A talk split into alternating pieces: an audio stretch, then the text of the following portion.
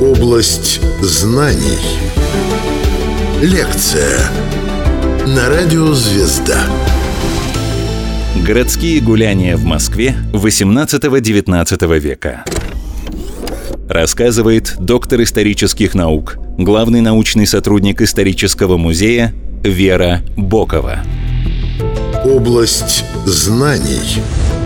Итак, из всех э, городских развлечений, которые были доступны москвичам или другим жителям, жителям других городов в другие периоды 18 и 19 века, наверное, самой яркой и самой занятной была праздничная площадь, предназначенная для простонародных гуляний. Это то, что в таком вот первобытном виде уже исчезло к концу XIX века, о чем очень жалели ревнители старины, любители старины, те, кто вспомнил еще, как это выглядело во времена их детства, их отрочества – в частности, Александр Николаевич Бенуа, Всеслав Добужинский из художников Серебряного века очень жалели, что пропала э, вот э, такая городская площадь, наряженная специально к какому-нибудь празднику. А народное гуляние имело э, строго установленный сценарий, всегда оно, в общем, совершалось по одному образцу, и для него отводили в центре города какое-нибудь определенное место, которое знали все, Э, по большим праздникам, то есть на Новый год, на святки, э, на Масленицу, на пасхальной неделе. Обязательно там устраивалось вот такое вот общегородское гуляние. В Москве такое место было долгое время под Новинским бульваром, на бульварном кольце. Но потом, когда Новинский бульвар стали активно застраивать, перенесли его на Девичье поле, к Новодевичьему монастырю. Там тогда был огромный пустырь, и, собственно, до тех пор, пока не стали застраивать девичье поле, там и собиралась в основном вот эта вот московская простая публика для того, чтобы повеселиться на праздник. В других районах города устраивали такие же гуляния, ну, однодневные, иногда двухдневные, на приходские праздники, на специальные какие-то дни. Вот, ну, в частности, например, на Покров довольно часто во многих местах города, на Ильин день, поскольку в Москве, например, было несколько ильинских церквей.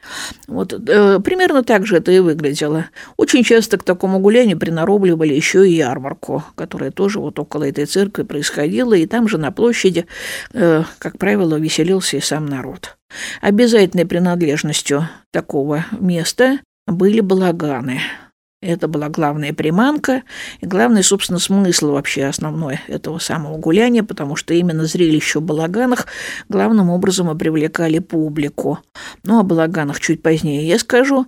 Помимо этих самых различного рода построек, и парусиновых, и деревянных, временных, которые легко сворачивались и быстро разворачивались в случае необходимости, помимо балаганов на такой площади обязательно устраивался так называемый колокол, большой шатер, где продавали горячительные напитки. Но без этого как-то гуляние не очень слаживалось, и народ, немножко выпив, он становился и веселее, и щедрее, и охотнее воспринимал все остальное, что происходило там на площади. Масленичные дни на Масленицу обязательной принадлежностью такой площади были катальные горы. Именно на Масленицу полагалось кататься с гор, и выглядели они в то время, хотя и похожи на те, что сейчас устраивают в соответствующее время, но, правда, в основном на Новый год. Тем не менее, они были значительно выше, и гораздо более, наверное, рискованно было по ним скатываться, одновременно и более захватывающе. Строили эти горы из дерева, такого достаточно еще даже не особо э, обстроганного, самого грубого. И, в общем, все это на живую нитку делалось. Делали очень длинный скат, и потом еще длинный раскат просто по льду. И высота этих э, гор была где-то метров двадцать, иногда даже и больше. То есть где-то шестиэтажный дом современный, очень солидно. Причем лезть туда надо было по очень крутой деревянной лестнице, цепляясь за канаты вместо перил. А сама гора была тоже без перил, а только окружена э, стоящими елками. Ну, это для красоты. Опять же, флаги там иногда ставили разноцветные. И вот таким образом это несколько мешало свалиться с этой горы, э, что могло, в принципе, происходить довольно часто. Но, как ни странно, происходило довольно редко на практике. Санки могли быть свои, иногда даже скатывались не на санках, а на своем собственном естестве, или брали с собой половичок или коврик. Вот это тоже было очень распространено. Можно было взять санки на прокат, тогда стоимость скатывания увеличивалась, так это обычно стоило где-то в начале 19 века 3 копейки. Вот с помощью специального сотрудника этого аттракциона, скатывальщика, или, значит, вот если нужно было взять на прокат санки, то это увеличивалось до пятачка. Санки, повторяю, были свои, но скатывались не только на санях, хотя это, повторяю, тогда было совершенно захватывающее ощущение, поскольку это и скорость была больше, чем сейчас, и, конечно, высота была значительная. И, в общем, в целом э, все оставались чрезвычайно довольны подобным аттракционом. Если э, почему-либо боялись скатываться, то сотрудник этой самой горки, специально представленный человек, он мог вас и направить, или даже вместе с вами съехать вот за этот самый пятачок значок. При этом направление движения саней регулировалось руками, просто поэтому на них надевали толстые рукавицы, и вот, значит, во время скатывания таким образом э, санки ехали в нужном направлении. Городские гуляния в Москве XVIII-XIX века. Область знаний – ну, если скатывались сами, то очень часто уже внизу, когда вылетали на ледяной этот самый простор, то там уже опрокидывалось, и дальше было очень смешно, потому что публика именно этого и ждала. Стояли кругом ротозеи, которые очень радовались всегда каждый раз такому падению, каким-то пикантным моментам, которые в этот момент могли произойти, особенно если парочка скатилась. Ну, в общем, одним словом, это так вот было занимательно. Но надо сказать, что скатывались ведь не только на санях. Очень долго, до самого начала XIX века, до, наверное, Отечественной войны 812 года, пока потом власти не стали это запрещать, съезжали и на ногах вот с этой огромной высоты. И были мастера, которые делали это совершенно виртуозно. Съезжали на коньках вот с такой вот гигантской, опять-таки, горы. И очень часто съезжали даже задом наперед. Уж как это удавалось, не знаю, но тем не менее говорили, что и такое было. Казалось бы, совершенно смертельный номер, но тем не менее несчастных случаев на таких горках почти не было. Может быть, за счет того, что по обеим ее сторонам обычно устраивали рыхлые сугробы. Если уж кто-то спадал, то падал он сравнительно мягко, и, ну, только то, что царапается, вероятнее всего. Так, в принципе, все оставались живы-здоровы. Тем не менее, вот ужасное это зрелище было запрещено полиции после 812 года, и дальше уже, конечно, если это устраивали, то только нелегально. Хотя мастера еще долго оставались. А когда съедешь уже до самого конца, то тут, оказывается, рядом это следующая гора, на которую тоже можно сразу скарабкаться, потому что у нее скат ведет назад, туда, откуда вы приехали. И вот так вот можно было кататься без конца, чем, собственно, москвичи и занимались.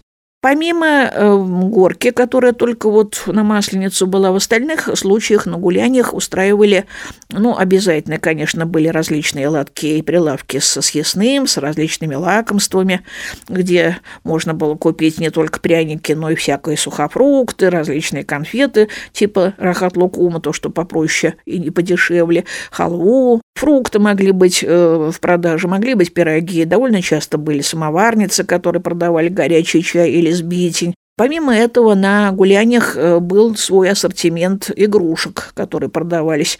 Почему-то на гуляниях нужно было обязательно купить какие-нибудь звуковые игрушки.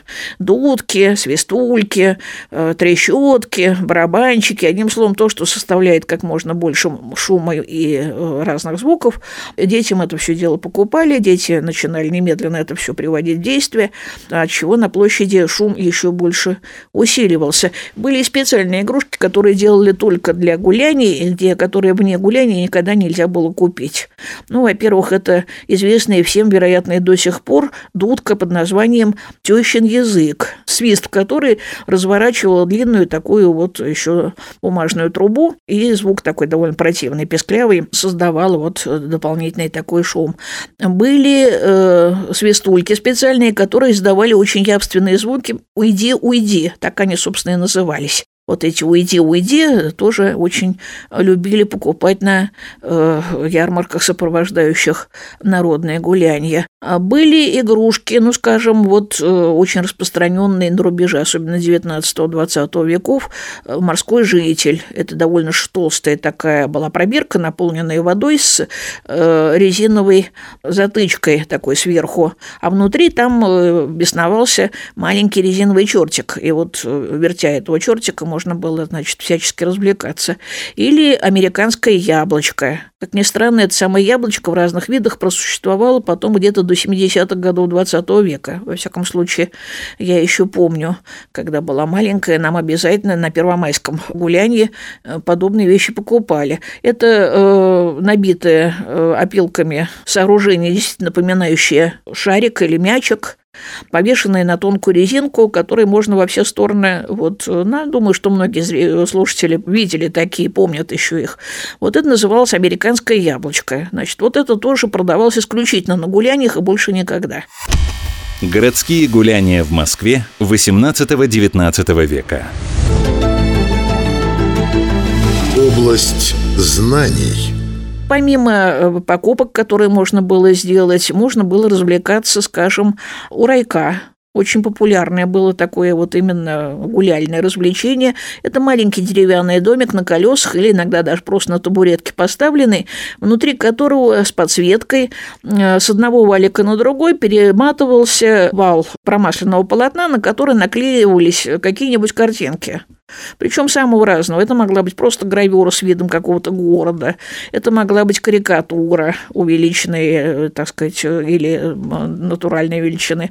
Это могли быть лубочные какие-то картинки. Вот суть была не в том, что, собственно, вы видите, а название райок, кстати, почему появилось, потому что первые картинки были посвящены священной истории. Там были святые, какие-то сцены, значит, связанные с их жизнью или какие-то сцены из Библии. Потом появились уже самые разные сюжеты. Э, суть была не в том, что вы смотрите, хотя стоило это удовольствие 3 копейки, конечно, это доступно было абсолютно всем, а суть была в комментарии, который давал хозяин этого аттракциона. Он вертел ручку, он одновременно, значит, заботился, чтобы горел правильно э, светильник, там масляная лампа стояла в глубине. И плюс к этому он еще в стихах, как правило, или просто речитативом, с народным юмором какие-то вот давал комментарии к тому, что, собственно, зрители могли увидеть. Ну, это могла быть бытовая сцена, скажем, изображение Александровского сада. И вот Раешник, как его называли, он начинал сыпать комментарием. Вот перед вами почтеннейшая публика Александровский сад, там девушки гуляют в шубках, в шляпках, зеленых подкладках, сами плешивы, локоны фальшивы, а вот, гляди, в оба идет парень его зазноба, надели платье модные, думают, что благородный, а зазноба отмен огромная, баб здоровенная, один нос на полпуда, а глаза просто чудо. Один глядит на вас, другой на Арзамас. Ну и вот в этом духе, значит, все это у него идет. Или, скажем, вот э, какие-нибудь военные сюжеты, причем обязательно откликались на все войны, которые происходили, были недавно или шли в то время, когда, значит, происходило само гуляние, и там тоже могли быть комментарии самого разного свойства. Например, «Пожалуйте на турецкую пашу посмотреть, как она за грехи в гиене огненно изволит гореть. Наши солдатики дров их милости подкладывают и здравствовать желают. Коль такой вид душ не веселит, пожалуйте посмотреть, как англичанин гудит. Вместо головы у него шар, а в шару пар. Сам парень ловкий, но ленив немножко. И дальше там шло, значит, еще что-нибудь. И вот такие вот, значит, сюжеты, вот этот комментарий, это все вызывало большой энтузиазм, большое удовольствие, тоже являлось обязательной частью вот такого вот праздничного гуляния. Но самое главное, конечно, это были балаганы, которые, повторяю, были похожи и на шатры, и на, на двух-трехэтажные дома. Внутри каждого устраивался либо цирк, либо театр, либо просто выставочное пространство, потому что в балаганах показывали и цирковые программы, и комедии, пантомимы в стиле комедии дель арта с 18 века. Это было очень в России популярно, и делалось это в основном иностранными актерами. Как ни странно, русская простонародная публика очень хорошо это воспринимала. Там главный герой был Орликин, с которым происходили самые невероятные приключения. А все костюмы и вообще весь антураж был заимствован из вот этого старинного средневекового итальянского театра. Орликин извлетал на воздух, и его убивали враги, и потом он воскресал. И одним словом, это был совершенный восторг, и длилось представление минут 20, но самое большее 30. Стоило, правда, довольно дорого, копеек 20 надо было заплатить. И за день было где-то до 8-10 иногда представлений. Но поскольку балаганы не отапливались, то актеры были настоящими героями, конечно, особенно в зимнее время. Городские гуляния в Москве XVIII-XIX века. Область знаний – помимо этого придумывали русские представления, чаще всего такого патриотического содержания, тоже посвященные былым нынешним воинам, победам.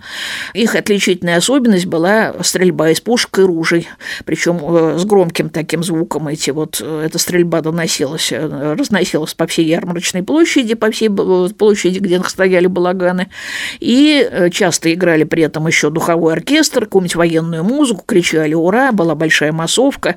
Ну, собственно, это были такие сценки, как бы Бокова. Вот главнокомандующий стоит, отдает приказы, потом, значит, солдаты сражаются с неприятелем, потом неприятель, естественно, весь оказывается погублен, лежит, значит, э, штабелями, и все празднуют победу и чрезвычайно при этом радуются. И публика тоже чрезвычайно радовалась.